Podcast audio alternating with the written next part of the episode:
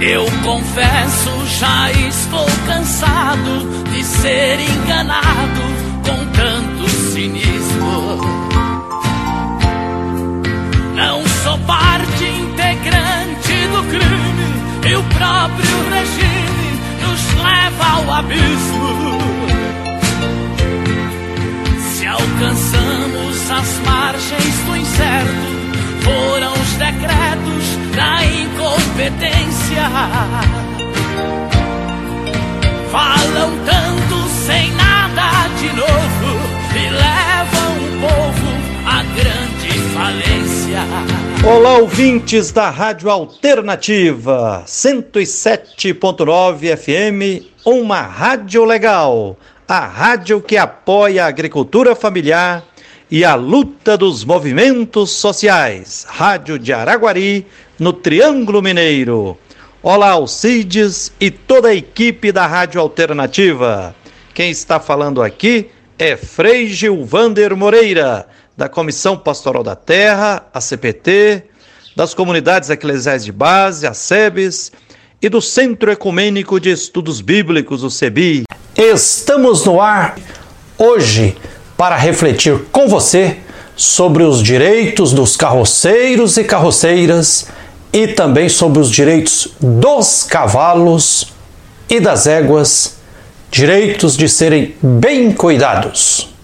Em contexto de agravamento da pandemia do novo coronavírus, injustamente, covardemente, dia 15 de dezembro último, agora de 2020, um projeto de lei o PL 142 de 2017, que insistia há quatro anos em criminalizar o modo de vida dos carroceiros e das carroceiras na cidade de Belo Horizonte, foi aprovado em segundo turno na Câmara Municipal de Belo Horizonte por 24 vereadores dos 41 existentes na Câmara Municipal de Belo Horizonte apunhalaram pelas costas cerca de 10 mil famílias de carroceiros e carroceiras de Belo Horizonte e região metropolitana. É óbvio que esse projeto se ancora em racismo estrutural, algo execrável e corolário de relações sociais escravocratas. Assim como o sedentarismo nos adoece, adoece também os cavalos e éguas trabalhar de forma ética e justa no ofício de carroceiro, de carroceira, faz bem tanto para os carroceiros, para as carroceiras e suas famílias, quanto para os cavalos e éguas.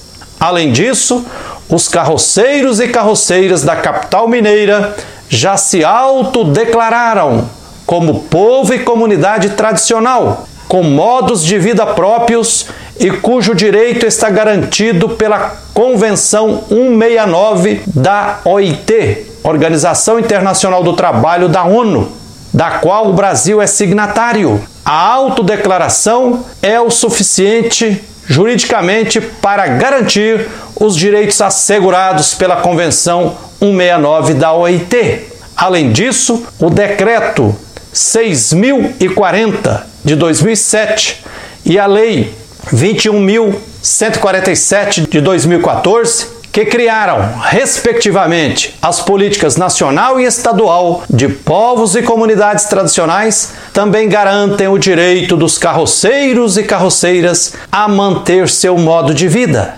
Assim, qualquer tipo de ação seja do setor público ou privado, que comprometa o modo de vida dos carroceiros e carroceiras, caracteriza uma clara violação à Convenção 169 da OIT, violação à Constituição Federal e às leis citadas acima. Desta forma, os carroceiros e carroceiras repudiam com veemência a aprovação desse projeto de lei 142 e exigem, ao contrário, que o prefeito Alexandre Calil de Belo Horizonte vete esse injusto e covarde projeto de lei aprovado. Ao contrário, os carroceiros e carroceiras exigem da Câmara Municipal e da Prefeitura que garantam os direitos humanos e animais de todo o povo carroceiro, porque esse projeto de lei aprovado, ele é perverso, covarde, cruel, inconstitucional, injusto. Os carroceiros e carroceiras de Belo Horizonte, região metropolitana, exigem a criação de leis que garantam as condições de vida de todo o povo carroceiro de BH, região metropolitana, e também garantam os cuidados com os animais. É assim que é o justo. Se há algo que o projeto de lei 142, covardemente aprovado, não faz, é garantir o respeito aos direitos dos cavalos e éguas. E ainda viola de forma cruel os direitos humanos básicos. Viola o direito à livre expressão da diversidade cultural e viola o direito ao trabalho, já que o trabalho com os cavalos e éguas é a única fonte de renda para 10 mil famílias em Belo Horizonte, região metropolitana. Há carroceiros que estão há 40, 50 anos na lida com as carroças. Muitos herdaram os saberes de seus pais, tios, avós, outros aprenderam com amigos. E pela pouca escolaridade, poucos teriam condições de tirar carteira para dirigir motos e não teriam também condições econômicas para comprar moto, pagar seguro, IPVA e garantir a manutenção.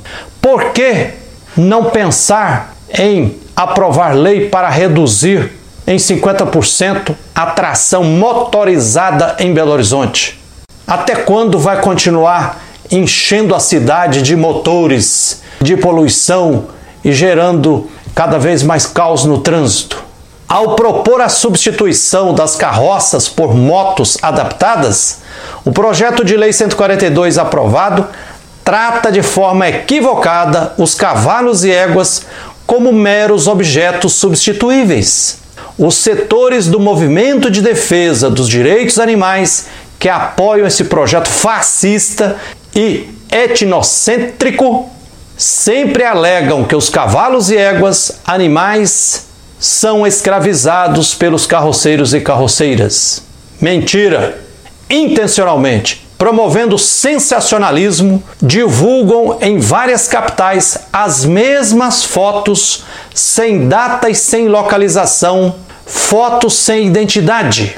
Como o lugar social condiciona o olhar epistemológico, quem não convive com os carroceiros e carroceiras de longe e do alto do seu lugar social, que não é o lugar social da classe trabalhadora, mesmo tendo boas intenções, se equivoca redondamente. Sabemos que de boas intenções a estrada para o inferno está pavimentada.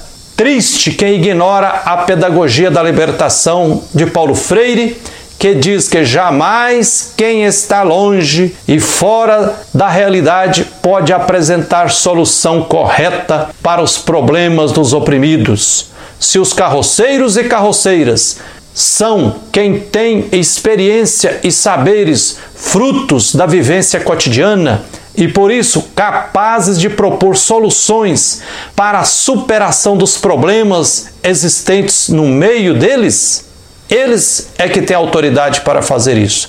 O poder público, executivo, legislativo, judiciário, precisa ouvir os carroceiros e carroceiras para que um projeto de lei realmente justo e que respeite os direitos dos carroceiros e carroceiras seja elaborado e aprovado. Não esse projeto fascista aprovado aí, que precisa ser vetado pelo prefeito de Belo Horizonte, Calil. Atenção, Calil.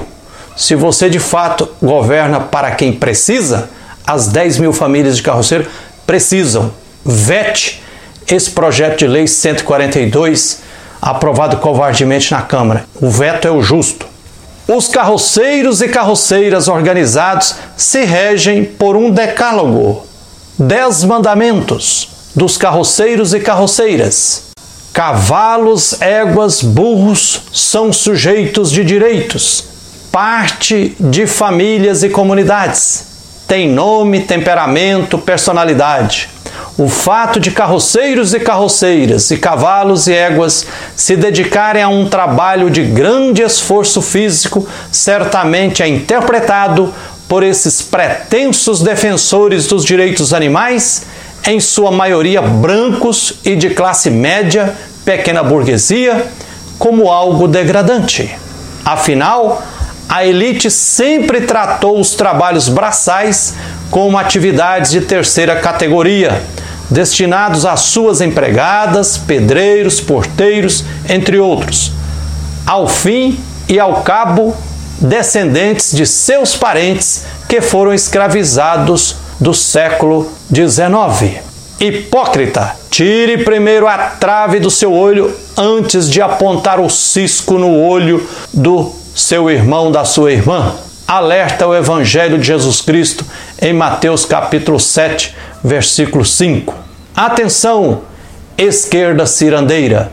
Cuidado com as pautas identitárias para se eleger que ignoram o recorte de classe em jogo na luta dos carroceiros e carroceiras.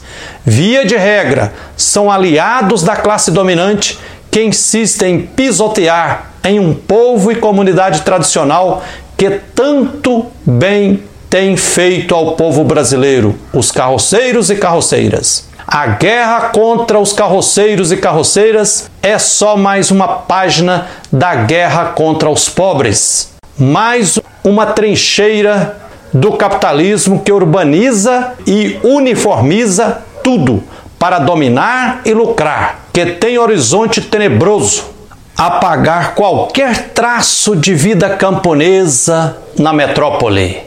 Não pode apagar, mas expropriado e expulso do campo, os camponeses e camponesas resistem há 520 anos e resistiremos sempre pois sabemos que é nosso único modo de viver.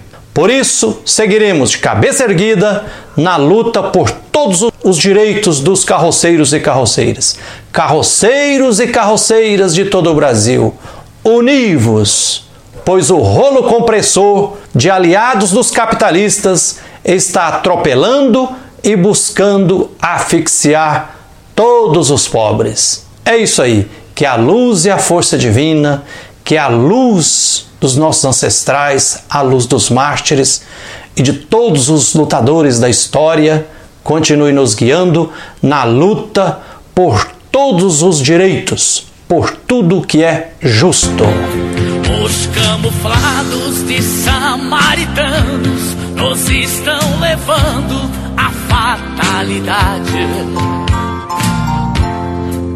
Ignorando o holocausto da fome, tirando do homem a prioridade. O operário parte excedente não lhe é revertida. Se aderirmos aos jogos políticos, seremos síndicos da massa falida. Não aborte os teus ideais no ventre da covardia. Vá à luta empunhando a verdade que a liberdade não é utopia. Não aborde os seus ideais no ventre da covardia. Varra a luta empunhando a verdade que a liberdade